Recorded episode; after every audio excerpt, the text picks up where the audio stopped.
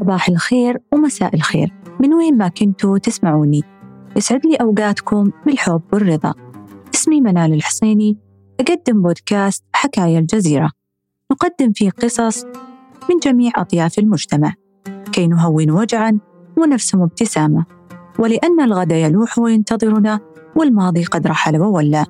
وقد تواعدنا مع أفق الفجر الجديد يلقي في قلوبنا فيض من الأمل والسعادة. في أمور في الحياة إحنا ما نقدر نتحكم فيها ولا نغيرها. عشان كذا يفرض علينا التعايش معها. لما تنوضع في موقف أمام خيارين. ما لهم ثالث وقتها يا بتختار الاستسلام أو مواصلة التقدم والنهوض. لكن السؤال الأهم هل بتؤمن بنفسك؟ ولا تصدق كلام الآخرين عنك. هذا طبعا خيارك. ضيفتي اليوم حلقت بحلمها في آفاق السماء وتجاهلت العقبات اللي وضعها المجتمع واجهت التحديات ورفضت الانهزام. أبت إنها تتبع آراء الناس فيها وانتقاداتهم لأنها كانت عارفة وباختصار شديد لو سمعت لهم كانت لا شيء. كان للأهل دور كبير بعد الله في سر نجاح ضيفتي الدكتورة حنين العنزي اللي كان شعارها دائما هناك صوت واحد فقط يجب عليك الاستماع إليه هو صوتك الداخلي.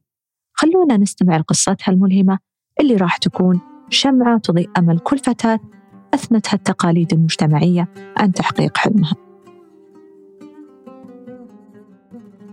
السلام عليكم ورحمة الله وبركاته. مساء الخير والرحمة. جميعا. معكم حنين العنزي أخصائية طب أطفال وحاصل على البورد السعودي لطب الأطفال. وحاليا أعمل في تخصص سكري الأطفال وغدد الصماء للحصول على الزمالة السعودية في هذا التخصص بإذن الله. أنا جدا سعيدة بهذا اللقاء وأسعد أني أشارككم قصة نجاحي وكفاحي اللي ابتدت معاي من بديت مشواري الطبي. بدأت القصة أول ما تخرجت من الثانوي آه، كان معدل عالي كنت من الأوائل على المملكة كان طبعا حلم أني أكون طبيبة. هذا هو يعني الهدف منه أنا صغيرة. فكان آه هذاك الوقت دخول الفتيات السعوديات للمجال الطبي آه ودراسة الطب يواجه بالنقد يواجه بالتجريح يواجه بالمعارضات من المجتمع. للأمانة كانوا الأهل هم اللي واجهوا هذه الانتقادات وهذه الاعتراضات. آه، من ضمنها أنه دراسة الطب طويلة وست سنوات وصعبة. متى راح تتزوج؟ ولازم طبيب اللي يتزوجها. ولو تزوجت متى راح تجيب أولاد؟ وكيف راح تربيهم؟ وبعدين راح تشتغل تصير الشغل صعب وحيكون مناوبات وراح تكون شغل مجهد. عداكي طبعا عن الانتقادات الأخرى أنه اختلاط وهذا ما يناسب الفتاة السعودية وهذا مجال كله عمل مجال الرجال و و و. لكن اللهم لك الحمد فضل من الله ثم دعم من الوالدين. واجهنا هذه الاعتراضات وهذه الانتقادات ولكن مشيت ابتديت في مشواري الطبي والتحقت بكلية الطب. اللهم لك الحمد. الجميل إنه أنا آه، ربي وفقني الحمد لله وتزوجت خلال آه، مسيرتي أو خلال دراستي لكلية الطب. الأجمل من ذلك أن أن زوجي اللي ارتبط فيه ما كان يعمل في قطاع صحي بل على العكس يعني كان في قطاع جدا بعيد عن الصحة اللي في قطاع عسكري. فكانت هذه يعني من القصص الجميلة اللي اللي اللي تستحق أنها تذكر لكل فتاة تحلم أنها تدخل كلية الطب وتواجه هذه الانتقادات. الحمد لله أه تزوجت وكونت أسرة وربي رزقني بطفلين. اللهم لك الحمد. تخرجت من كلية الطب والحمد لله توظفت. سر أي نجاح هو أنك تتعلم كيف تستغل ألمك بدل أن يستغلك. إذا قمت بالشيء هذا تأكد أنه راح تتحكم في حياتك ولو سويت العكس راح تتحكم فيك الحياة لأنه ما في أحد يعرف إيش اللي يناسبك سواك.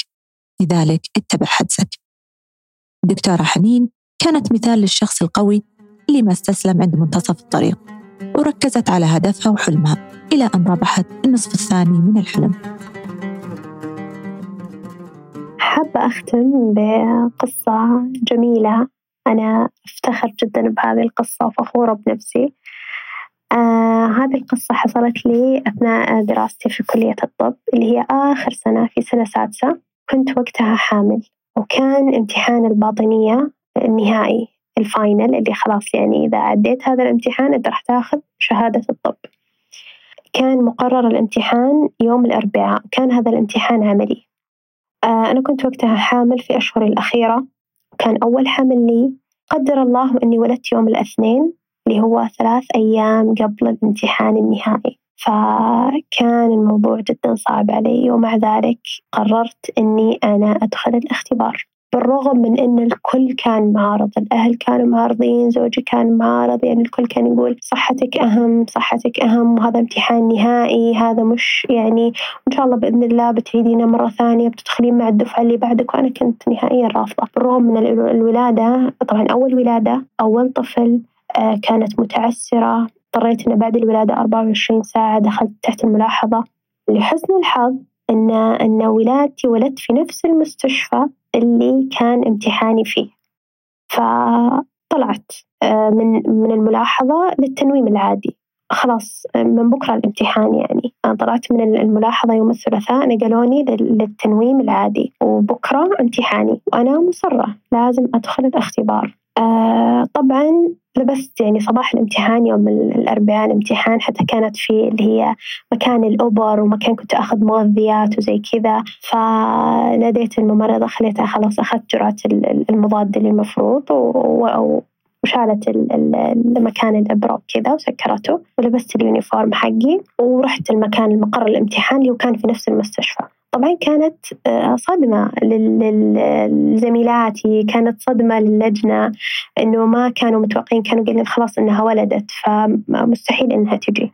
آه بس مع ذلك قررت إني أنا أدخل الاختبار. دخلت الاختبار. طبعا الاختبار كان عملي وأنا متأكدة إذا في أحد يسمعني من من طلبة الطب أو أو من الناس اللي مهتمين بالطب يعرفون إيش اختبار الباطنية العملي. جدا صعب جدا طويل مش حالة واحدة لا نختبر على حالتين. فمجهد الاختبار نفسه مجهد عدا إني أنا أساسا مجهدة أنا طالعة من ولادة مجهدة. اختبرت الحالة الأولى الحمد لله تيسرت.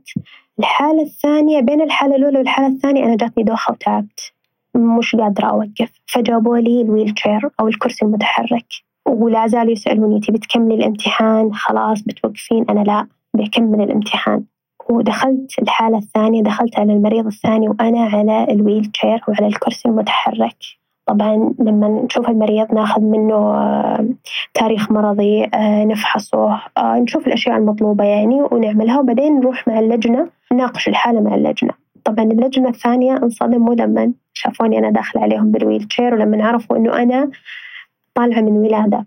والحمد لله يعني يعني اللهم لك الحمد.